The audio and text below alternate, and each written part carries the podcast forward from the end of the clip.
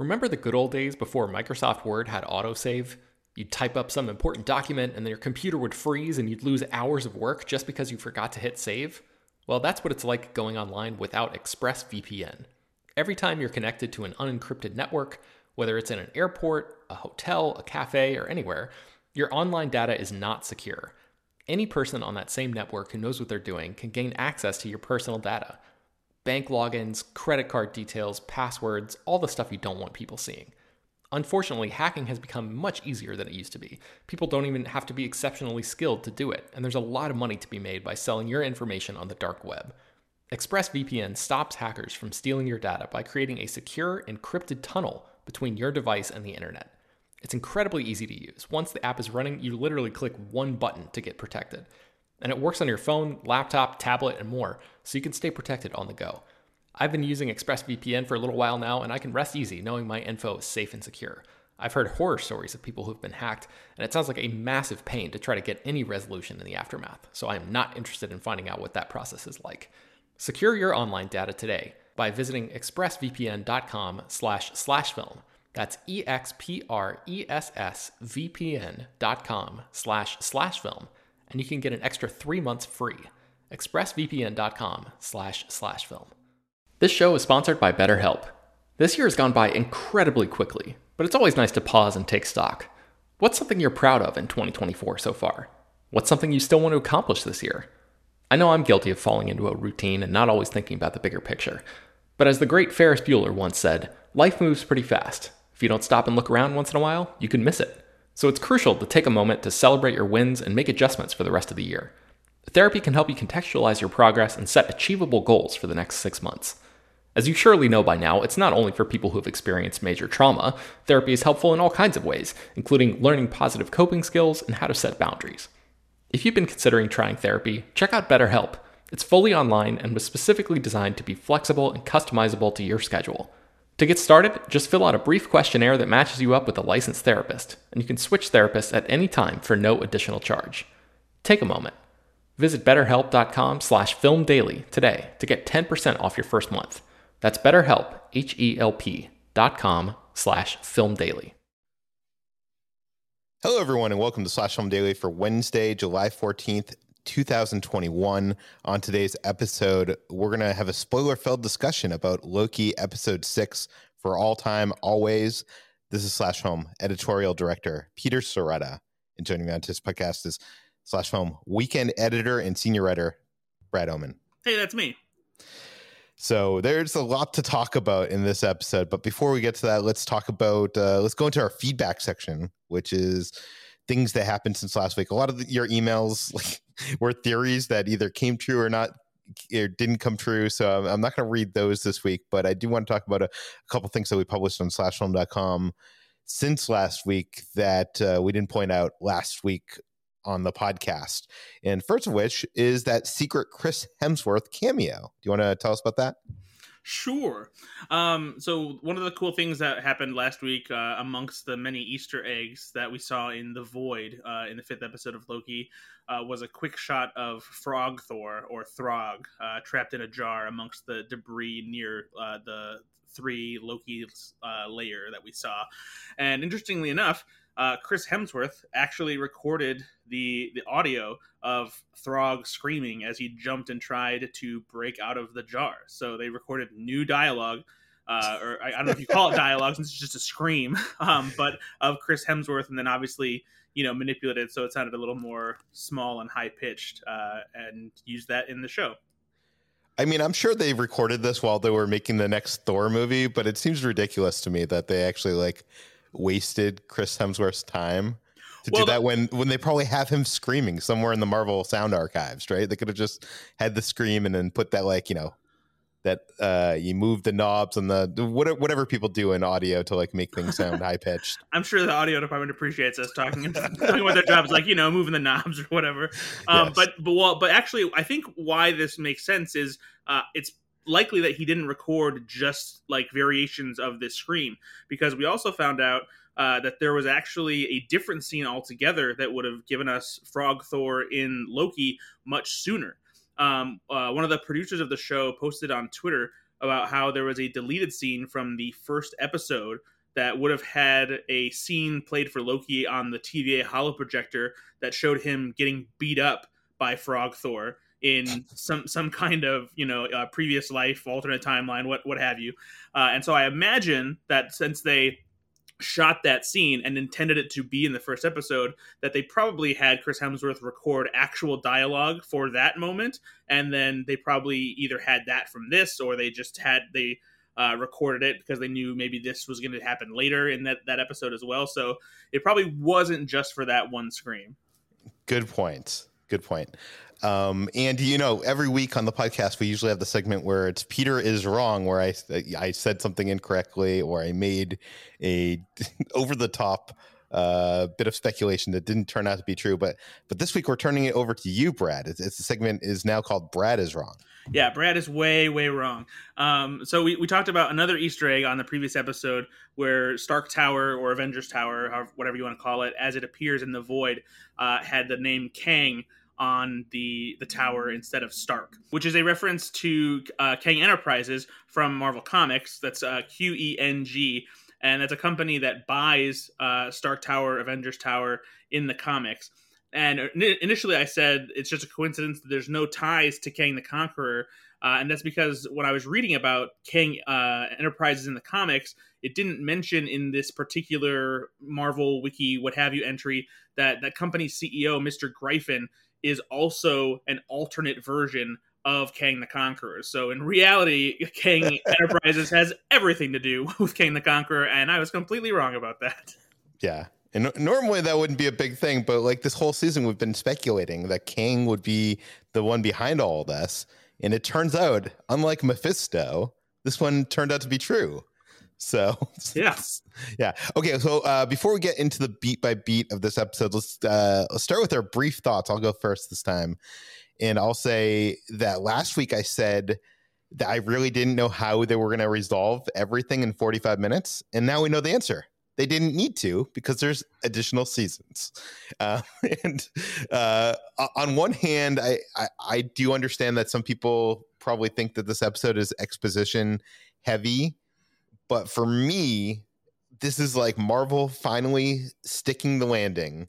And by the way, it's a small landing. Like that landing pad, that it's not like one of those big runways. This is like one of those small runways. And I, I, I was just, I was waiting for this episode to devolve into like mindless CGI chaos with characters flying, fighting in air with superpowers, and um, you know, some kind of light coming up from Earth into the heavens. I mean, it, it I guess they had the light going sideways this time. But anyways, um, it didn't happen. Uh, I I really was just riveted from beginning to end, and I really feel like this like stuck the landing. And and by the way, I, I you know I love Marvel movies. I love Marvel TV shows. So, but you know, one of my big criticisms of of them is the kind of like the third act kind of does usually fall fall apart, even in some of the best of them. So I was excited to see that. I also just love the tension in this episode. It reminds me of some of the like best episodes of Lost where you don't know where it's going to go. Like you have people giving you these, you know, you have Can- or uh, He Who Remains giving you know these stories and telling you th- like it, it, like every moment i'm like oh my god where is this gonna go? Like how is this gonna resolve? How is and it's just like a, tense on like you know on the edge of your seat wondering how things are gonna resolve. Um i think this show might be in my top four or five marvel things ever including all the movies. Like i i really i really love this and i love also how unlike the other marvel shows we've seen so far this really feels to me, at least right now, at this point in time, like it has big implications on the greater MCU as a whole. And we'll talk about that later.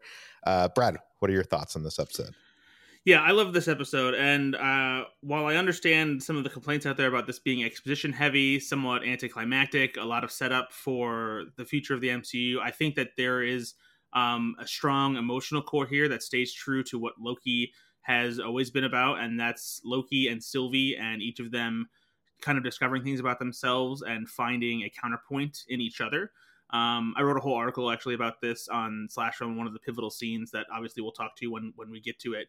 Um, but I think that there is a lot in this show that is being overshadowed by the ramifications it has for the MCU, which could be a flaw in the episode, or you know, just the mm. fact that this has to it has to deal with the fact that all of these things are interconnected. So that's always going to be a lingering thing that fans focus on. But I think the show does a very good job of resolving the story that began in the first episode involving Loki and then also Sylvie when she was introduced in the second episode, uh, because their their arc and what happens to them as characters, I think, is uh, packs quite an emotional punch for both of them. Um, and in some ways, I think is you know just kind of a, a, a bigger thing for the MCU than just teasing the the future of what's to come in the other movies and TV shows. Do you think a more casual fan that isn't like you know reading slash film and listening to this podcast every week eh, that didn't know about Kang and probably still doesn't know about Kang because this episode never says the word Kang in the entire episode and doesn't know, you know, Doctor Strange is going to be about multiverses of madness and Spider Man's going to have all the, you know, we'll talk about all that stuff later. Do you think that person, and I guess the, the person I'm imagining is Kitra's mom, who's only, only, uh, only knowledge of the MCU as at all is she watched WandaVision and this. She oh, hasn't oh, wow. watched the movies. Yeah, and she she loves them. Uh, and I guess it's gonna. I, I think she's gonna watch the movies now. But I wonder if like that person, like, do they even? Does it even occur to them how this is like setting? Like, do you know what I mean? Like, is this a, satisf- a more satisfying ending for them because they don't see the flags planted in you know the outfield? That's fair. Yeah. No. Um, just, just what I'm thinking, but I'm also, you know, we're we're both firmly planted on the field of speculation and living in this. I don't, I don't know how to think outside of the bubble that we are in. Uh, anything else you want to say about the episode before we get into it? Uh, no, just I just I love it, and I agree with your sentiment too. This is this is definitely one of my favorite Marvel things ever, and I, I think it will definitely rank uh, among the top movies uh, from the MCU that I love. Yeah. So I love how this episode opens. It like has the usual Marvel logo, but we hear sounds and moments in all of the Mar from all the Mar- like not all the Marvel films. Well, maybe it is all the Marvel films. We hear like some some great big moments from a bunch of them, and then it like all kind of goes together on top of each other. So maybe maybe they do have something from every single Marvel movie here. You, you did in your breakdown of the Easter eggs. You actually like pulled some of these apart, right? No, I mean they're they're mostly just like the little quick dialogue snippets from all the movies in the the MCU. I would say the one interesting thing about how it's framed, and I'm not necessarily sure what the intention is, um, or like how to to perceive this, but like when that sequence happens, we zoom out of like our universe where the MCU is, and we hear all the Marvel dialogue, and then we we hear some real world figures as as well. Um, people like Neil Armstrong and Greta Thunberg. Uh, but then we when we zoom all the way out and we kind of see the universe from outside of the universe, then we suddenly see a what seems like a second universe that we then zoom into, and that's when we hear uh, classic Loki saying "glorious purpose" and uh, Vision's line about um, grief being love persevering and then a couple real world dialogue snippets from like maya angelou before we get into the where we see the timeline and then we see where the citadel is um that he who remains is that sylvie and loki are standing outside of. And so i'm not sure if this is meant to signify that there's like a separate universe outside of the rest of the marvel cinematic universe because of where like the tva is or something like that. Um i i really don't know because uh, it seems seems weird to visualize it um like that. Uh it, so it also did this weird thing where it zoomed in to like this big bang of sorts before pulled out to the second universe. So i i don't know what it means. I really don't. Yeah. And there's also uh if someone wants to try and figure this out we're gonna see if we can dig into it ourselves. Um, as we're pulling out of our universe, uh, after you see a satellite go across the screen, there's a, a very quick shot of some kind of spaceship that flies towards the camera. And it's but it's never detailed enough when you freeze frame to try and see anything that uh, it doesn't look like any ship we've seen in the MCU before as far as we can tell so if there's anything that you can figure out out there let us know But otherwise, we're going to see if we can talk to some people to find out what that ship is. If it's like an intentional Easter egg that's something for the future, or a, a callback, or something like that.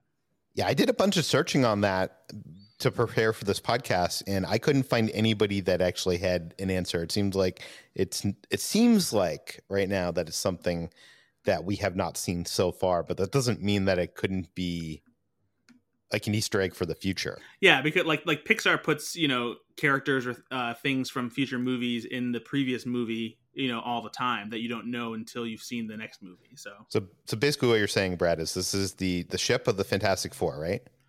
Hey, that's you know as good a theory as any.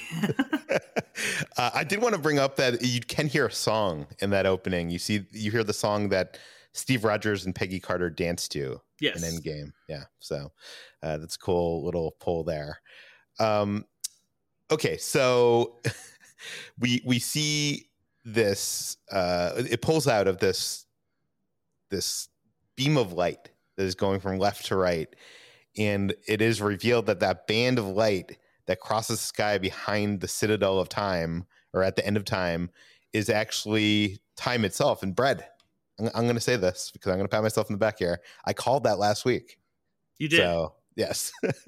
uh, so okay, uh, I, I, love how this whole sequence is kind of like very Men in Black like, like that. Uh, what was it? The ending of the original Men in Black, or was it the beginning of Men in Black? oh yeah, yeah. It's the very end where like you zoom out and like you see that the galaxy is like yeah. a, a marble that where there's a bunch of other marbles that have galaxies in them. Yeah. Um, yeah so um it, it, felt a little the only thing that felt a little weird to me is like having moments like visions love persevering line like intercut between moments from world history like having like nelson mandela and stuff. Um but yeah i get it. Okay so we reveal that the castle or the house we saw from the end of last week's episode is actually on top of this weird asteroid looking rock that actually has a hole in the center. It's floating and uh, so oh and the other thing that's notable here i'm not sure that i don't think this is going to come into play at all but i think it's interesting in the way that they've conceived upon time. So time isn't just a thing that's going from left to right but it looks like it's a band that is circling the citadel. Yeah. It goes around. So does that mean in in marvel's interpretation of time does time like continue on back into its beginning? Does that make sense? Yeah i get what you're saying. I, I think it's more so just like because this is supposed to be the end of time. Yeah yeah. Yeah so i think that yeah i'm not uh, it's yeah. I know this is not going to come into play but i like thinking about those things because i'm sure someone in the art department thought about those things um, so we have this gothic style mansion that has these golden slashes all over it. It's like uh, veins and marble. Um, what do you think? Again, because the art department doesn't just make these choices willy nilly. They don't just pick things, be like, oh, it'd be cool if they had this gold slashes all over the house.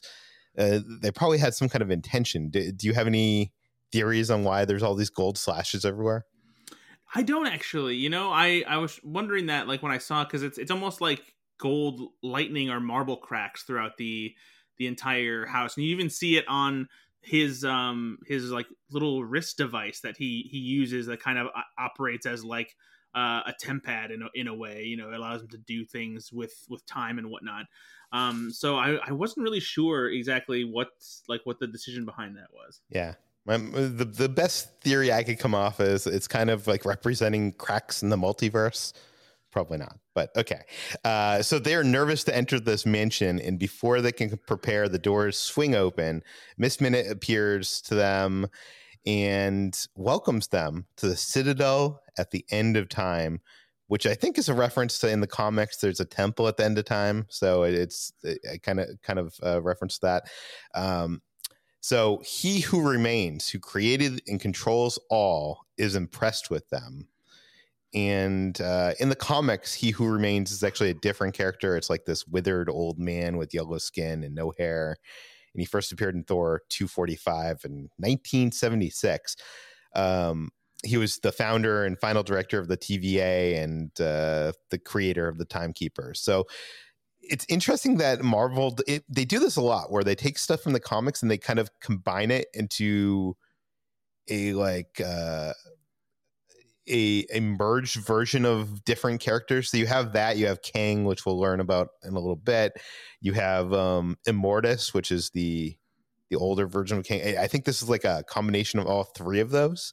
Did you talk about this in your Easter eggs? Yeah, because eh, well, not in the Easter eggs, but I, I mentioned it in our um in an article we talked we talked about the the um, this episode and how it like uh, has ramifications for the MCU and kind of broke down how they, they combined yeah he who remains with elements of Kang the Conqueror and then also since it talks about variants and he's this version of Kang that is like has taken the place of the timekeepers essentially which is basically what immortus does in the comics. So yeah it's it's an amalgamation of of these different characters. Yeah. And mcu is always doing that. They're always making the better version of everything from the comics and combining it into like a more simplified version. Uh, although their simplified versions are becoming very complicated now. Um, i do want to say in the subtitles in the credits and the the audio description uh, they always call him He Who Remains. So he's never once in this show called Kang.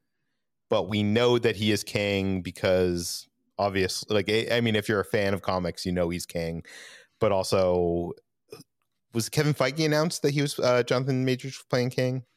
I don't remember if was that something that was announced officially, or was that something that came from a trade report? I think it was announced officially somewhere. I don't remember where though anyways, we, we we could circle back on that later.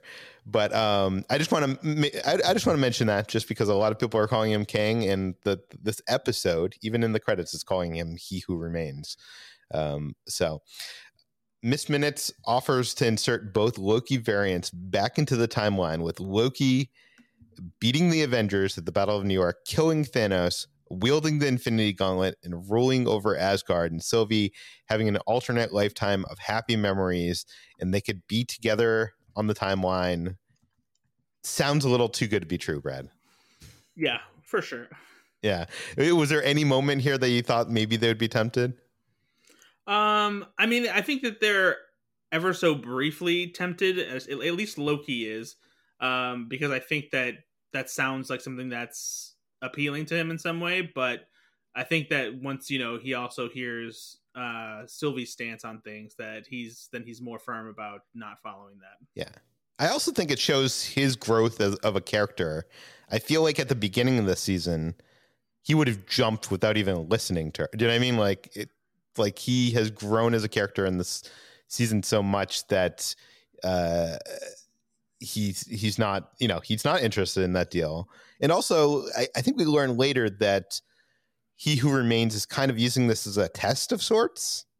Like, it, it, I mean, uh, Vanessa Armstrong, who is a writer on Slash Film, uh, she mentioned that kind of uh, he who remains reminded her kind of like a Willy Wonka here, and it almost feels like a, a test on if. Uh, I mean, I guess he already knows what's going to happen, anyways, right? so is it a test? Um, did, did you get any Willy Wonka vibes here? Oh, for sure. I mean, especially because he says, you know, that he's been, you know, hoping that someone could, you know, come and essentially take the reins from, you know, him watching over and controlling time because he's just sick of it. He's tired, you know? And so, you know, that combined with him wearing a purple cape and like kind of just his general demeanor being kind of wild and unpredictable uh, really d- gave off some Gene Wilder as Willy Wonka vibes, not Johnny yeah. Depp as Willy Wonka vibes. Yeah, kind of flamboyant and theatrical. Um, okay, we'll talk about that in a second. So they tell Miss Minutes that they're going to write their own ending, and she's like, "Ha ha ha, sure," and then disappears. Um, again, the, I think the the theme of this series, or at least the season, I'm guessing the series, seems to be fate versus free will, and how much can you actually change which uh, actually that was a, a, problem that Ben had with this show and this episode, and he wrote a piece for slashfilm.com. I'll link that in the show notes, but he kind of the, correct me if I'm wrong, Brad, because uh, I know you you wrote an article kind of not quite responding to this, but giving the other take of it, and you can get into that later. But he's kind of saying he doesn't believe that Loki could change, that he's backstabbed so many people.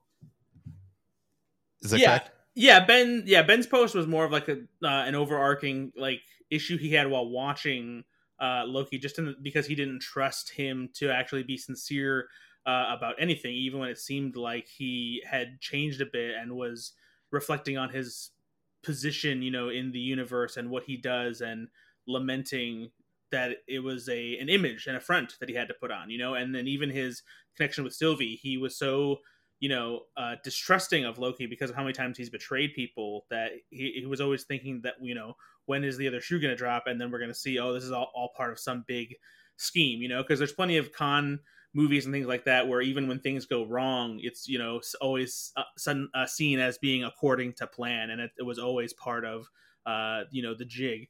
So um and then my but my my whole my thing was which you know i didn't even know ben was writing that when i came up with mine. Is just was more so just focusing on the the idea of how you know seeing how loki has has changed but that there was always kind of this um inevitable conclusion that we could draw because loki had fallen in love with a version uh, of himself and just how you know, like it's uh, but what we i can get more into this once we actually get to that scene Okay. Yeah, we'll talk about that a little bit later.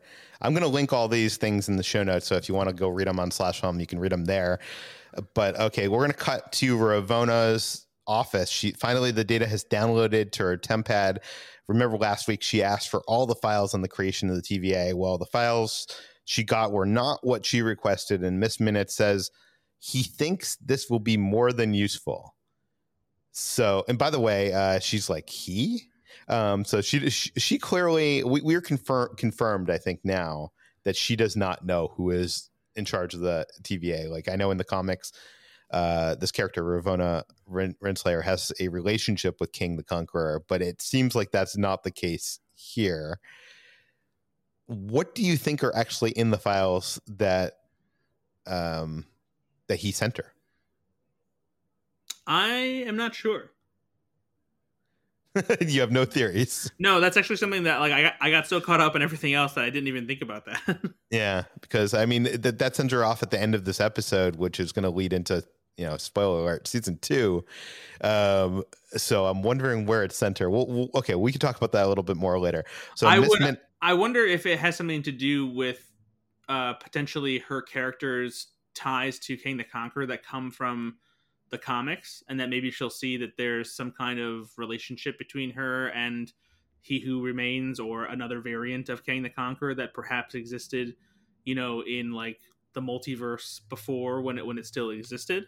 Well, why would he who remains want to show her that? Like when he doesn't want at least from what we're being told from he who remains, it seems like he does not want Kang the Conqueror to come back and take over. True. Um so, yeah, I'm not sure. Yeah. Yeah, I'm not sure either. Um, so later, Mobius appears knocking on her door. She's not surprised that he was able to escape the void. If anyone could do it, he could do it. Uh, she apologizes for pruning him, saying that he couldn't let, or she couldn't let him get in the way of their mission. Even though they are all variants and the timekeepers are fake, uh, she believes it can't be for nothing. So, uh, do we think at this point that Ravonna is the person that it feels to me like she's the person that got sucked into like the cult and she's lived her entire life in this cult and now that she's pre- being presented with all this evidence of like you know the cult is not uh as, as good as what she thought it was she's like well i can't give up this mission. I'm unable to you know even though even though the guy that was running it is using deceptive practices and stuff i still believe that uh, this material that I've been fed, what what we've been doing is, is, the legit thing to do. Is that how how you're reading it? Yeah, I think so. I, I, I think she's just she's trying to figure things out as well, and she doesn't know everything behind it. Um, and it's clear she's been doing it for a long time too, because she, there's even a, a line where she says here, where uh, to Mobius that they have eons of friendship. Yeah, well, that friendship apparently didn't mean anything. We'll get to that later. Uh, she tried to call for help, but he knows her secret and reveals the Franklin D. Roosevelt High School pen, um, which is interesting because when he reveals this to her, I'm like, how would she know about this pen? Well, I mean, the pen was in her office. Okay, well, before we get to that, so the high school is in Fremont, Ohio. It's 2018, and that's where Ravonna Prime works as a teacher or principal. And this proves to the other Minutemen that the TVA employees are actual variants. I know you did some research and you actually saw her name on the diploma in the background. Yeah, and it's it's a name that she's used as an alias in Marvel Comics before. Okay.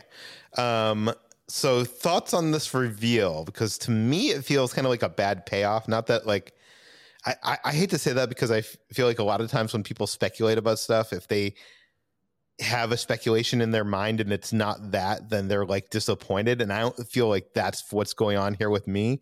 I just feel like this pen does I don't know. It it feels so weird because why would she even have the pen? Like I, I guess she knew that she was a variant, right? So like but why would she keep the pen? What is what do you think? Yeah, I'm not necessarily sure why she'd keep it either. Maybe you know, if maybe since if she's aware of her previous life, then maybe she keeps it as some kind of uh memento or something like that. Um, but I, yeah, I'm wondering exactly what it is that I don't know that she's she's going to try to figure out after you know having this conversation with Mobius and knowing what she knows you know because obviously she's it's something about trying to figure out whether free will actually exists so is she going to like track down you know the rest of her variations or maybe maybe the information that she was given had something about like the previous that it's the variants from the previous multiverse that are populating the the TVA or something like that. I don't know. Hmm. Yeah, I don't know either.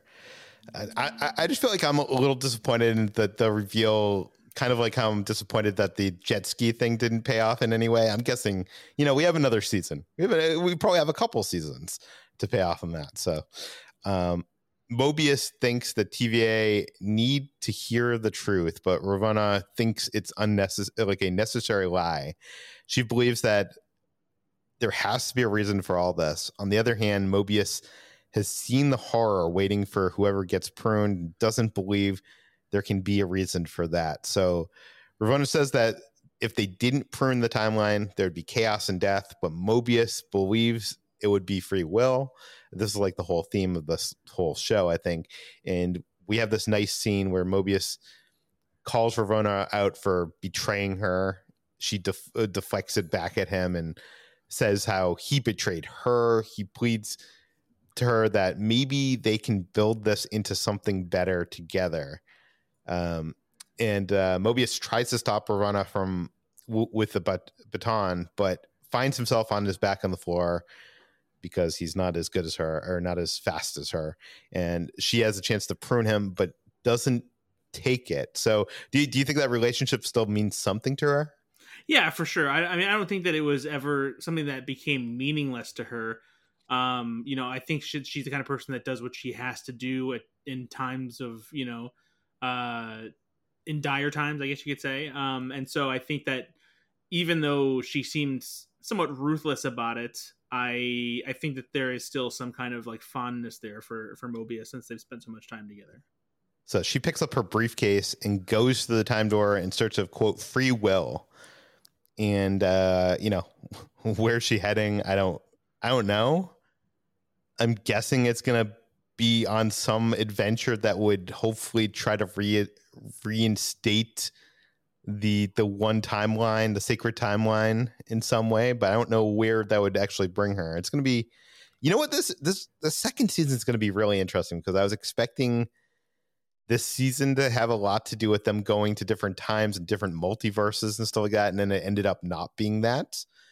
And I feel like now with with where this leaves this the season leaves things off, second season has a lot of potential to be playing with a bunch of fun like moments we've seen in the past, like almost like what if does, you know, um, and and explore some stuff like that, which would be kind of fun.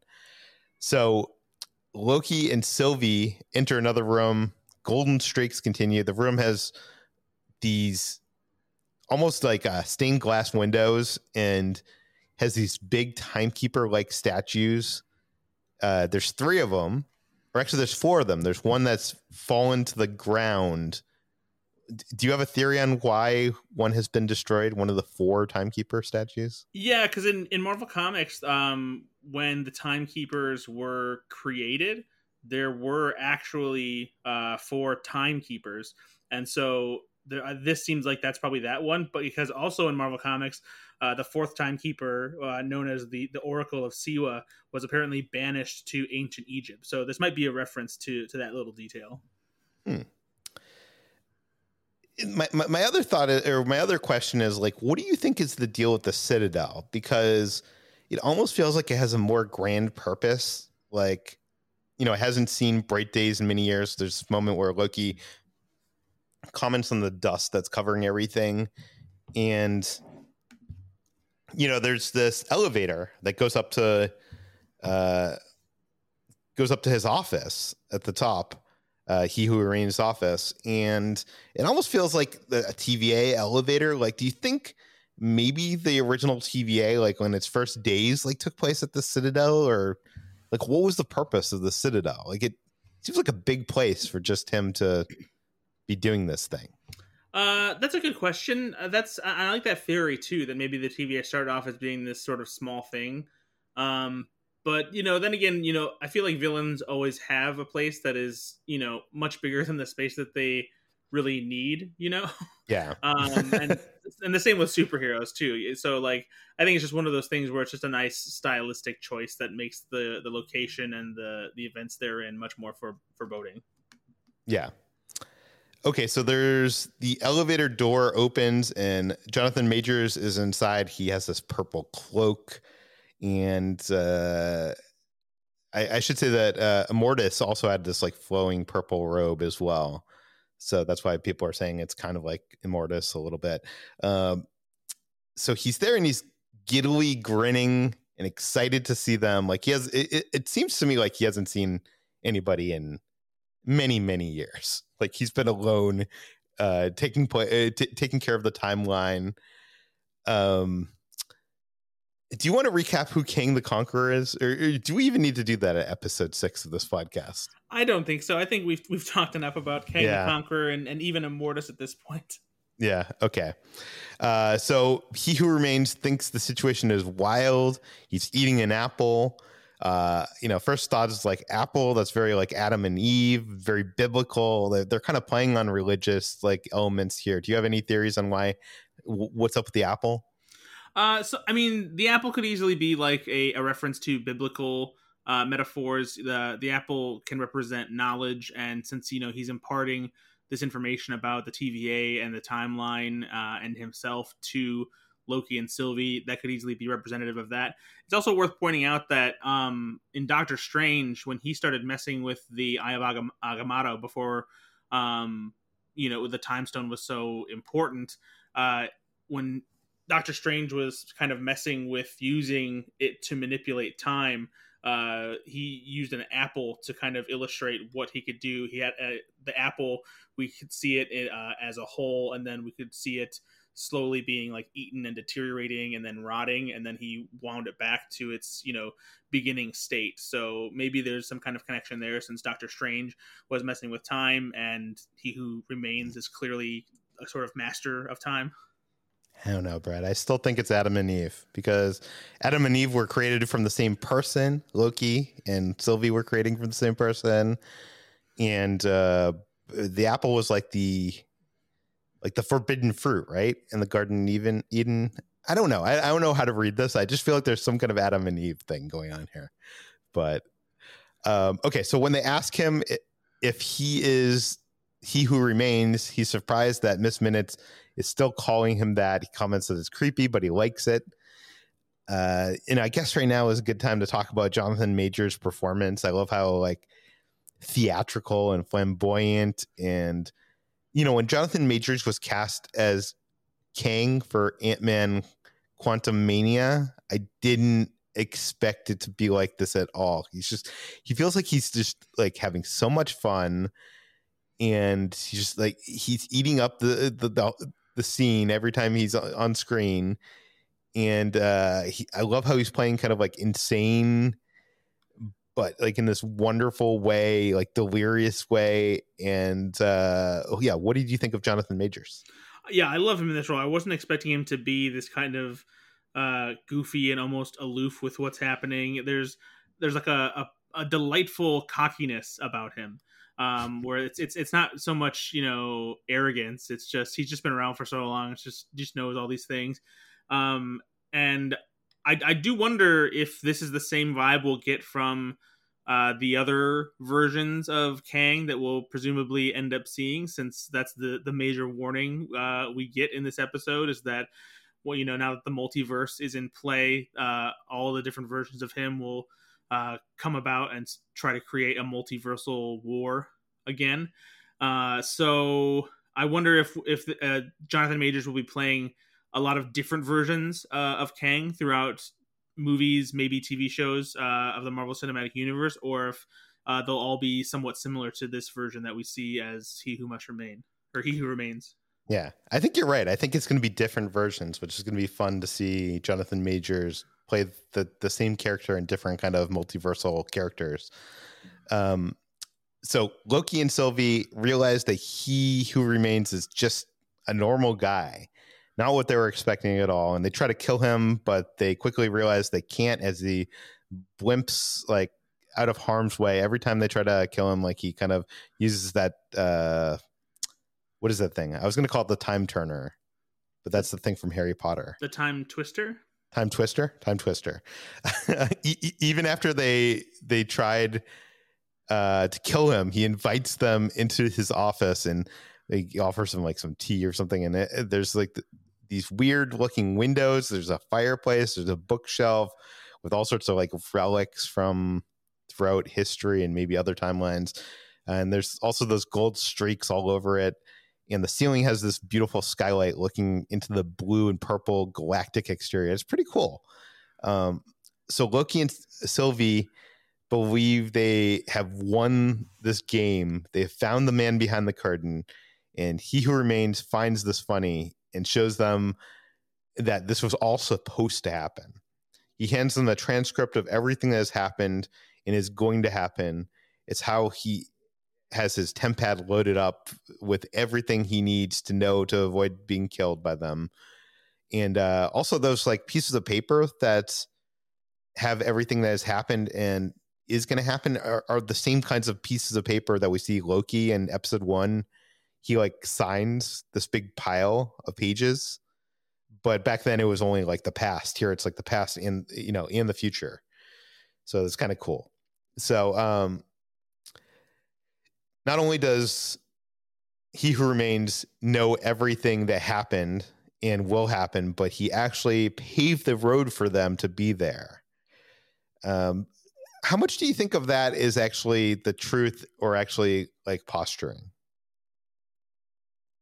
I feel like it's probably closer to the truth because he did say that like he's been, you know, waiting to see if there was somebody who could you know, essentially take his place. And so I imagine once he saw them and what they could do that this would be you know, an opportunity for him to finally get out of the game as it were. Yeah. Yeah, no, and at one point he like says I'm too old for this. This is a young man's game and he's clearly been there for like all of time. like even though he looks like he's in his 30s, he he has uh, been there for a long time, and I'm sure he's over it. So he remains asked Sylvie if if she trusts Loki, or is is she even capable of trusting anyone at all? And uh, you can kind of see the cracks begin, beginning to form in this relationship here. Uh, he admits his methods are deceptive, but the mission is real. Without the TVA, existence will end in chaos. Asked who he is, he tells his guests that he's been known by many names throughout time, including a ruler, a conqueror, he who remains, a jerk. So that's a reference to Kang, uh, Kang the Conqueror and some of the other different multiverse characters that might show up. Um, he tells the backstory of how this all happened, how a scientist variant of himself living on Earth during the 31st century discovered the multiverse. In the comics, this is a guy named Nathaniel Richards. uh, who is related to Reed Richards. Is that correct? I think so. You tell me. I, I think I don't know. I think I remember reading that. I, I don't know much about the Fantastic Four to be honest with you. That's like some some of the hole in my comic knowledge. Uh, so the universes made contact with each other, the different multiverses, and shared their tech and knowledge, and it was like kind of a peaceful, prosperous time. Which, uh, by the way, have you ever seen that J.K. Simmons TV show? I forget the name of it. What was the J.K. Do, do you know what I'm talking about? Maybe I'm looking it up right now. It was on like some network that.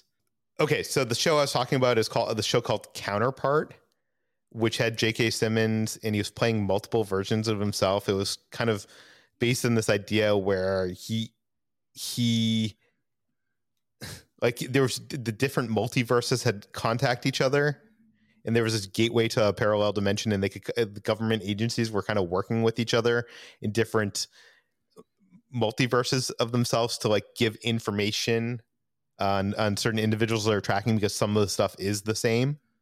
Um, it, it was a good show. I feel like a lot of people did not see it. Uh, it was on Starz, and that's probably the reason why. Um, and uh, I mentioned Nathaniel Richards. So Nathaniel Richards was the the father of Reed Richards. So there's that too. So okay, uh, where was I? So so they're sharing tech knowledge and I have to assume that that's how the TV tech, uh, TVA tech has come into being, right? Like that's how he has access to all this stuff is through all this trading of tech and knowledge th- throughout the multiverse. But, yeah, I I think it's a safe bet. I hadn't thought of that, but yeah, that, yeah. that makes sense. Yeah. So some versions of Kang had a more selfish motive, and it resulted in this multiversal war he says that each variant fought to preserve their universe and annihilate the others, which is interesting because he's painting him out to be the hero here. He who remains is painting himself out to be a hero, but in the end, isn't that what he did? He he annihilated the other uh, universes to preserve his own. I mean, I, I, suppose it could be argued whether he actually did it to preserve his own or if he it's one of those things where like you're the villain and you think you're doing the good thing by doing something that is somewhat heinous and it's really not a good thing like with Thanos you know wiping out half of uh, yeah. the universe you know to to help the rest of the universe and where he thinks that getting rid of the multiverse and having only one timeline is better for everybody Okay, back to the story. One of the Kang variants encountered Alioth, a creature created from all the tears in reality, capable of consuming time and space itself. Uh, he har- harnessed the powers, ran experiments, weaponized him, and ended the multiversal war. Um, and I love that moment. He's like, almost those like uh, the from Moana, the rock, like uh, like you're welcome kind of thing. Yeah, yeah. Um, at the same time, as cool as this is, we're watching this in like these like 3D hologram statues, like things we've seen stuff like this before in like I think Guardians of Galaxy Volume Two. I kind of wish we could have seen the cinematic version of this story. Yeah, but I imagine it would probably would have been pretty expensive. Yeah, yeah. Also, if we see the cinematic version of the story, then we know for sure, or we, it's more concrete that what he's saying is true. And I think here for Sylvie and Loki, him telling it with these like holographic statues, it's there's still some like possibility that he's lying and he's yeah, telling a story. Yeah, for sure. So, uh, so he says, if you think that I'm the evil dictator, wait until you meet the guy. Uh, the, the, variant he's he has way more uh, sorry he has way more evil variants he claims that he's seen every scenario and the tva is the only solution that works. But of course, Sylvie thinks he thinks he's a liar. So, what do you think, Brad? Do you think do you think the story he's telling is the the true story? Yeah, and at the very least, I think that he believes, you know, that the TVA is the best way to do it. I mean, and, and it, it makes sense, you know, um, if since he knows about all of these variants and how dangerous some of them can be, you know, then I feel like it it has to be you know true especially considering what we see uh, in the final scene of this episode. Yeah. I just wonder if this is the only way. What is going to be the solution in the end for all this, Brad? Because allowing the multiverse to exist, but getting rid of all the Kangs. Ah, okay. Yeah, fair enough. Um, it's also interesting here that Sylvie is kind of a reflection of Ravonna. Like she's faced with this, with the truth of the situation, but she can't believe that this mission that she spent the entire or almost all of her life on is like can't be for nothing. Do you know what I mean? So she's unwilling to give up that mission, and I feel it, it, it's it's interesting. It, it's good writing when you have this like when you have these reflections of, of characters, uh, when you have like you know two different characters on two different sides, uh, kind of mirroring each other. And I, I think I mentioned this in the Slack channel, and you mentioned someone else. Well, yeah, I mean you see it in Loki and Mo- Mobius too. When Loki arrives in the TVA, he doesn't buy into the idea of the sacred timeline uh, you know, or the timekeepers or or any of this being something that that matters um, and is in control of anything. And then on the opposite side, you have Mobius, who has dedicated his entire life, you know, seemingly to the TVA and buys into it completely. Um, but then, you know, at the end here, we see Loki realizing that the sacred timeline maybe needs to be preserved, and he fights with Sylvie about, you know, whether or not it's the best thing to destroy He Who Remains or to let the sacred timeline exist and keep it in balance. Meanwhile, Mobius uh, uh, sees that the TVA has lied to him and has lost all faith in it, and you know is trying to to bring it down. Yeah, so you're almost saying like a mirror in like reverse. Yeah, like one of those reverse mirrors. Um, yeah, that's cool too. Uh, so he who remains gives them two options. They can either kill him, have infinite devils to deal with, or take or then they could take it over. So it's interesting here that um, this is what Loki has always wanted. Before the sh- show, he wanted to rule over everyone. During the course of the show, in the first couple episodes, he learned about how there was a power greater than the Infinity Stones, the ruler of time itself, and he wanted that. And here he is. He has his. He's had this journey that has changed him, and he has he met this person uh, he he has this opportunity to do to be the one who remains, but at the same time, it's sad. It, eh, this is like a, a sad castle filled with dust.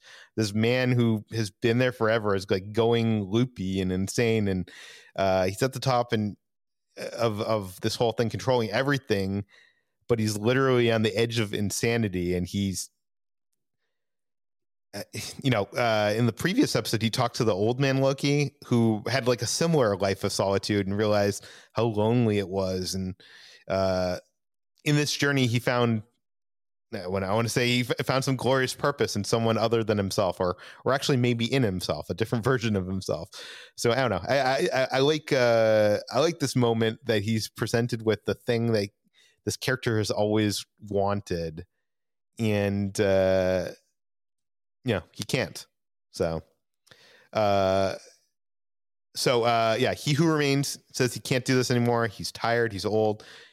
He's looked far and wide for someone to replace him. And the answer is these two loki variants. Sylvie can't get beyond the fact what he did to her. And he tells her to grow up and points out that she's a murderer and a hypocrite. He says that they're all villains but now is the time to do these things for a good reason is there ever a, a good reason to do bad? uh, I mean, villains always seem to think that there are there is. yeah, yeah, yeah, for sure. So, and with that, we hear a crackle of thunder in the background, and uh, he who remains kind of like becomes even like becomes happy now because we've reached the point where the, uh, we've reached the threshold. This is where he doesn't know what is going to happen, and I love how this character becomes even more like humble and uh he finally feel like you could feel he feels free at this moment. Like he like he he's not sticking to his script. So um sylvie doesn't believe him. She lunges at him with a lunges at him but loki holds her back. And now uh is the point in the episode that i was kind of nervous that this was all going to devolve into people fighting other superpowered people in the sky, and I'm so glad it didn't. Um, and this is also the the point that the, your article you were talking about this this whole scene. This is your favorite scene.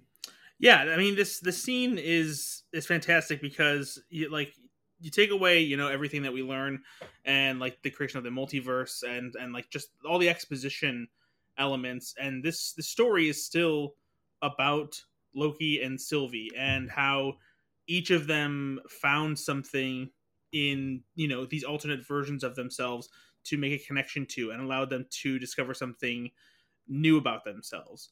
Uh, and so in this scene i love just how genuine the emotions are that tom hiddleston displays here because he he he very clearly has had a change of heart and he has felt something that he for somebody that he hasn't felt before. And i think for me my favorite thing is that you know initially we talked about how it's kind of amusing that the one character that Loki finally falls in love with is a version of himself.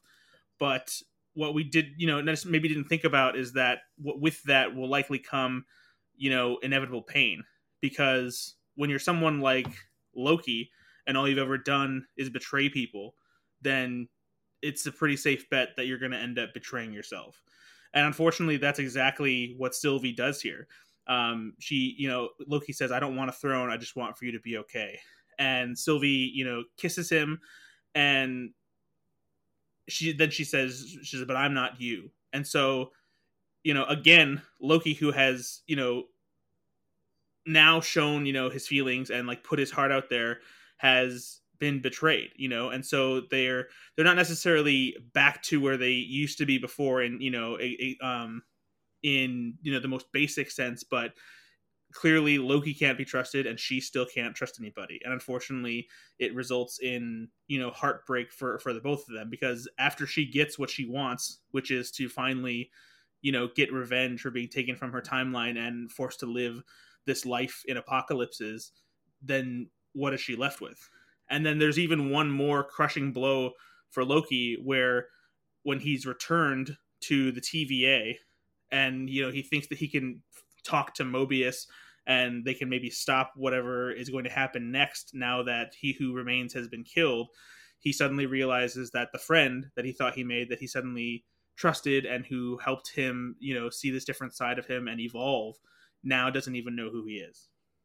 Yeah yeah for sure. And it, i feel like this fight it, as much as it's not like an exciting fight that you'd see in the Marvel movies, I feel like I had more invested in this fight because there's I'm you know I'm emotionally involved yeah. more than it being cool because you know there's so many levels of what you're talking about. Like you know Loki isn't just trying to stop her he doesn't want to hurt her. So he can't like hurt her he's just trying to stop her. Sylvie's wants everything to kill the person responsible for the horrible life she's had and she's willing to kill Loki in the process. So he's playing defense she's playing offense and and Loki is also so heartbroken that like she doesn't believe him and she tells him to kill her and t- take the throne and you can just feel the I don't know it's just so I don't know crushing. You can feel the crushing feeling that Loki has. Um, but uh, but not if you're Ben because Ben always thought that Loki was going to the turn just kidding kidding I'm kidding Ben kidding um, so uh, at one point he says uh, he just wants her to be okay. She drops her sword and they kiss. And uh, I was kind of like, uh, I don't know about this in this moment. It felt weird. And with that, she says she's not him and throws her uh, throws him through a time door back to the TVA. Uh, so it's interest. It's also interesting here because Loki has finally experienced the backstabbing of a Loki. yeah, which is kind of cool. Um, so Sylvie stabs uh, he who remains, kills him, or actually before he dies, he says, "See you soon," and winks, and that kind of uh, is he. I'm guessing he's indicating here that not him, but another one of the variants We'll see her soon. Yeah, of course. It's all, yeah, it's all yeah. it's all about the variants. Yeah. Okay. Um. Well, also, yeah, I guess everything's a variant, but I was going to say maybe he sent Ravonna back in time to his previous past to make him do something so that the He Who Remains that we know here that there would be a branching timeline off of that so that he could come back. Do you know what I'm saying? I, I guess that would be a variant, but yeah, it would be a variant of him. True, but also then it also like goes back to the idea of like why would he want to do that if he wants to get out anyway? You know. True. Well, I guess yeah. I guess maybe he, he's only yeah, but he already made that decision before all this happened. I was gonna say maybe he made that decision to stop because he knew, you know, he offered them two two solutions. He offered them, you know, let him stay there and rule, or you guys could take over for me. And they took option three, which was kill him, and no one's gonna ruin it. The world's gonna fall apart. But I guess he made the decision of giving Ravonna that data way before that. So yeah, maybe that doesn't fit in with things.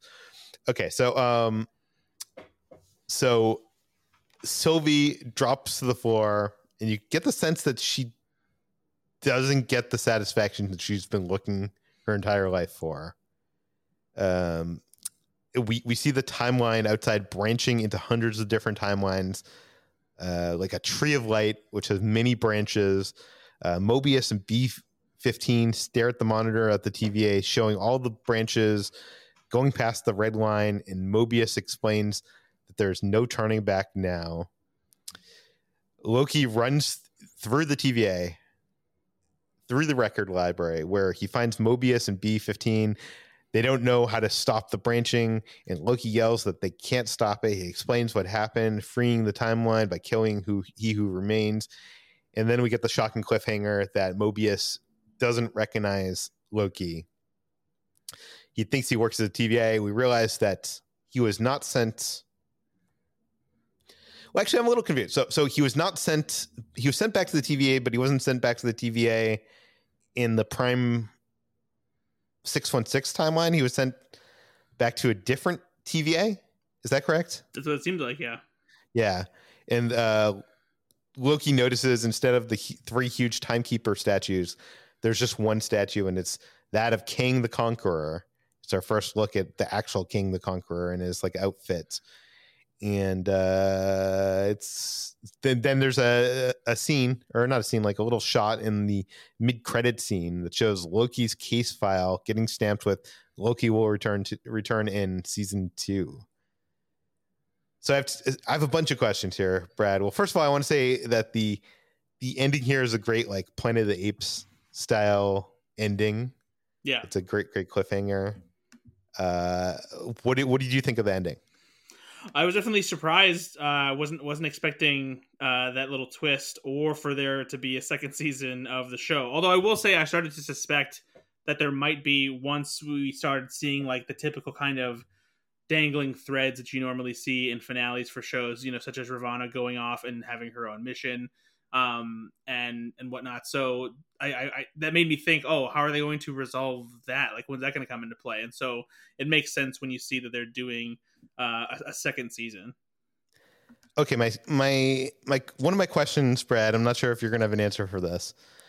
So, if the TVA exists in many multiverses, who is controlling it? Because I was impression, I was under the impression that he who remains, who's in the citadel at the end of time, is the one that's like pulling all the strings. Yeah. But there's only one of him. Yeah. So how is there one of him, or how is there more of him? Because if every TVA would need one of him, right?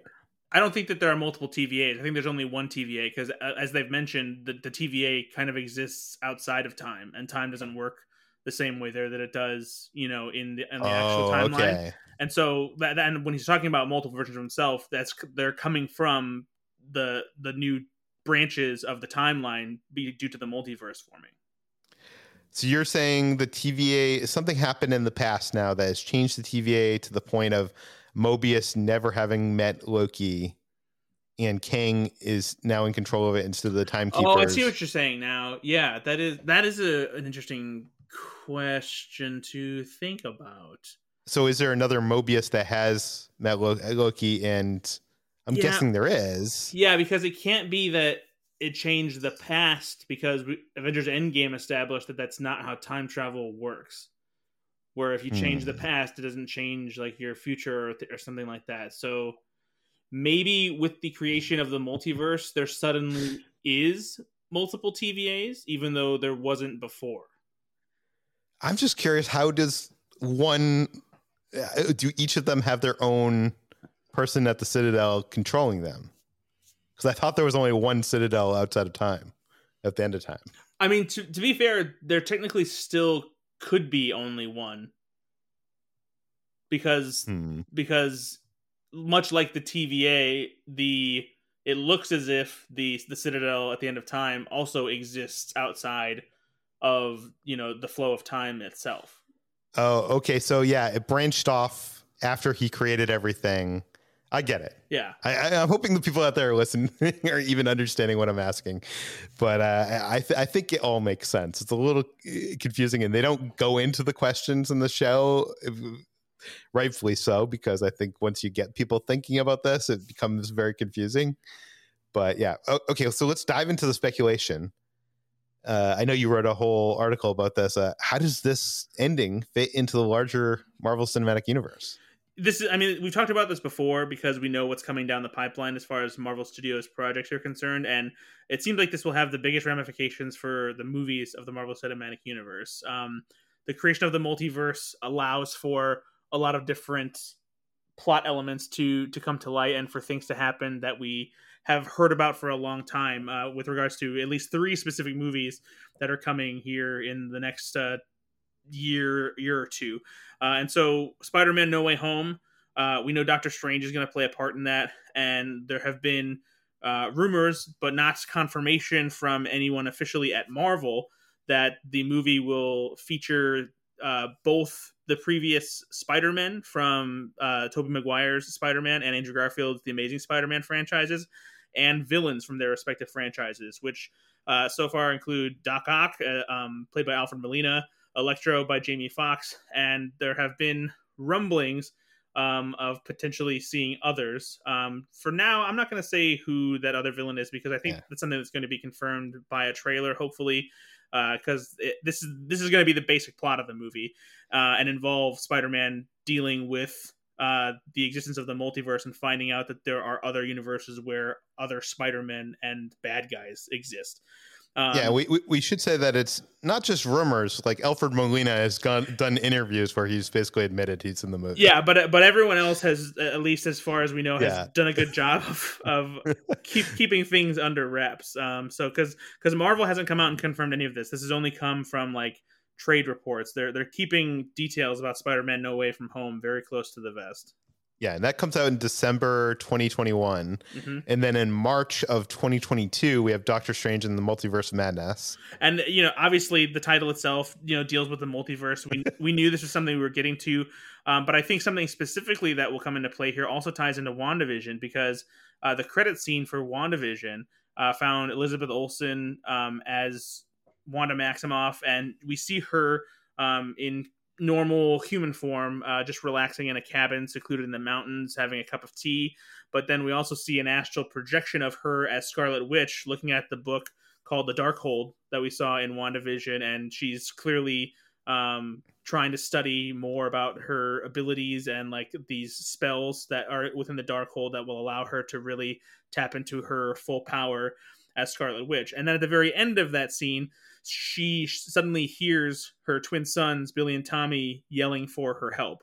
So uh, my guess is that now that the multiverse exists, her twins, which were previously only manifestations of her power within the hex, now actually exist somewhere in a different universe, and they're calling for uh, her help, and she will likely be trying to get them back in Doctor Strange in the Multiverse of Madness. And I don't know if that's something that we'll see her clashing with Doctor Strange, who might try to prevent that, or if it will see him trying to help her in some way. Uh, but I feel like that's going to be a big thing for for Doctor Strange in the Multiverse of Madness. And Doctor Strange is going to be in Spider Man too, right? Yeah, yeah, he's supposed to kind of be like the uh, still a mentor figure for uh, Peter Parker in the absence of Tony Stark, but also since uh, Spider Man's on the run because his secret identity was revealed in that credit scene from Far From Home, it sounds like he um, are, is going to take solace in the Sanctum Sanctorum along with MJ and Ned, who are labeled as uh, Spider Man's accomplices. Yeah, and if you're dealing with multiverses, then maybe you go to Doctor Strange to help you out with that. Um, Thor: Love and Thunder comes out in May. Black Panther: Wakanda Forever comes out in July 2022. In Marvel's November 2022. In Ant Man and the Wasp: Quantumania. That's the other one we're thinking is going to be related to this. That's in February 2023. Yeah, and this one is you know is obvious too because we've we already heard Jonathan Majors was playing Kang the Conqueror in this movie. Um, now we're left wondering exactly you know how this version uh, or variant of Kang the Conqueror ties into Ant Man and the Wasp. And the the one hint that we have is not only the title but also there's a a very um small background detail in one of the shots at, um, when Janet Van Dyne is rescued by Hank Pym within the quantum realm, where when they're leaving, in the background you can see the silhouette of what looks like some kind of quantum city that exists within the quantum realm. So Janet Van Dyne has been down there for a long time. Uh, you know, we, even though time works differently, you know, between the quantum realm and the real world, she was obviously stuck there for a while, and there's some kind of civilization there. So uh, our our best bet is probably that Kang the Conqueror maybe is part of that civilization, potentially the leader of it. Maybe he's been trapped there for a while. Uh, maybe he suddenly has a vendetta now that Janet Van Dyne escaped, and maybe he's still stuck there. Um, he could easily still be a scientist like the Nathaniel Richards uh, origin story, who maybe discovered that he was able to tap into, um, you know, the quantum realm, and you know, like I said, got stuck there. Uh, so that's that's our best guess as far as how that will work. But obviously, this dealing with the quantum realm and how time travel came about because of the quantum realm in Avengers Endgame, there's clearly some connections there.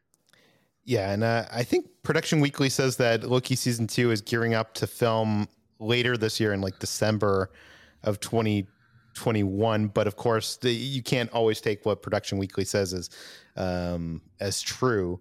But if they do, when would that come out? I guess that would come out sometime next year, late next year.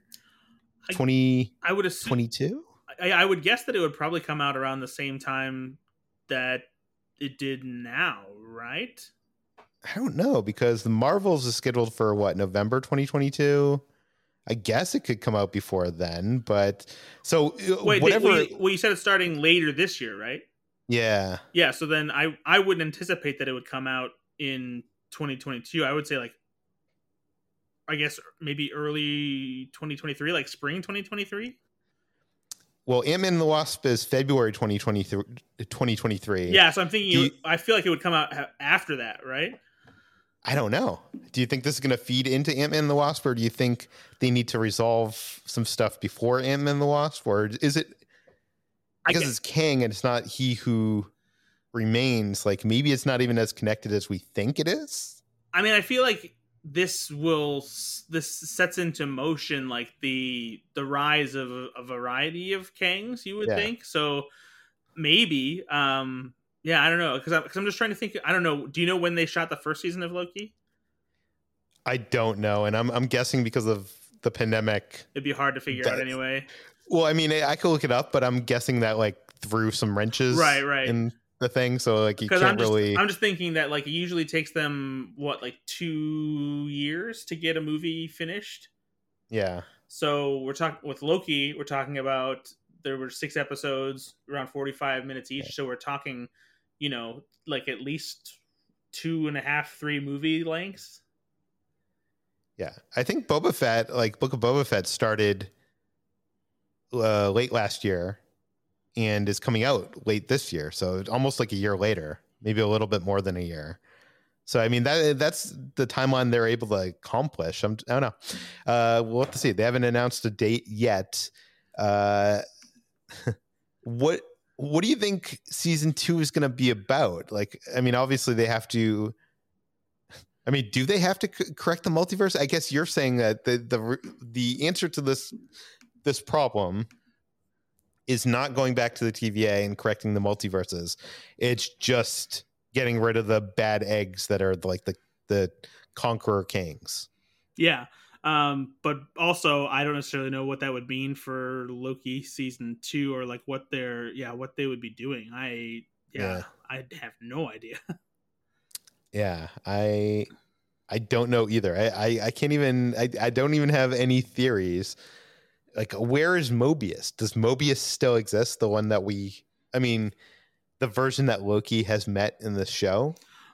I would assume so because I can't imagine that that version of the TVA is somehow gone now. Yeah. Does do you think Sylvie is going to realize the, the, the disastrous mistake that she made? Um, sh- yeah. What? But as far as like you know, I- am also curious. Yeah, what happens with her next? Because now obviously she's accomplished what she has to do. Like, does she still have a place in in the story? Can there be reconciliation between her and Loki? I'm also wondering, like, uh, uh, the next Marvel TV series that's coming to Disney Plus is What If, which we saw a trailer for. We talked about last week, and I almost wonder if this, if that series can actually fit into the MCU continuity in some way of like that being being the multiverses that this has opened up. Like, you know, we're getting all these scenarios, but maybe we're getting a glimpse into like the the weird worlds and changes that could have happened. It could I don't know, maybe maybe that's going too far. I'm not sure if they're going to count a animated series as like canon. But um I actually think that it's it's possible that that could very well be the case. You know, it's I think it depends on I guess what the Watcher's role is in that series, but it does seem like the intention of What If is to kind of play out, you know, the Marvel Cinematic Universe as if it, you know, were entirely different. I I was surprised that that most recent trailer we talked about in a previous episode had so many interconnected elements similar to the Marvel Cinematic Universe. So I wonder if there is something to it about how this will kind of be a, an illustration or example of exactly you know what the multiverse means and will will have some kind of tie to what's going on with the the live action Marvel movies. Yeah, we'll have to see. Okay, if you have any theories any speculation that we didn't touch on? Did you see anything that we missed? You can write us at peter at slashfilm.com and please leave your general name and geographic location in case we mention the email on the air. If you are enjoying this series of podcasts, if you like Slash Daily, please head on over to our Apple Podcast page. It's linked in the show notes and write us like, you know, a sentence, give us five stars. Uh, th- this podcast, as you know, is published every weekday on Apple, Google, Overcast, Spotify, all the popular podcast apps. Tell your friends, spread the word, and we'll see you tomorrow.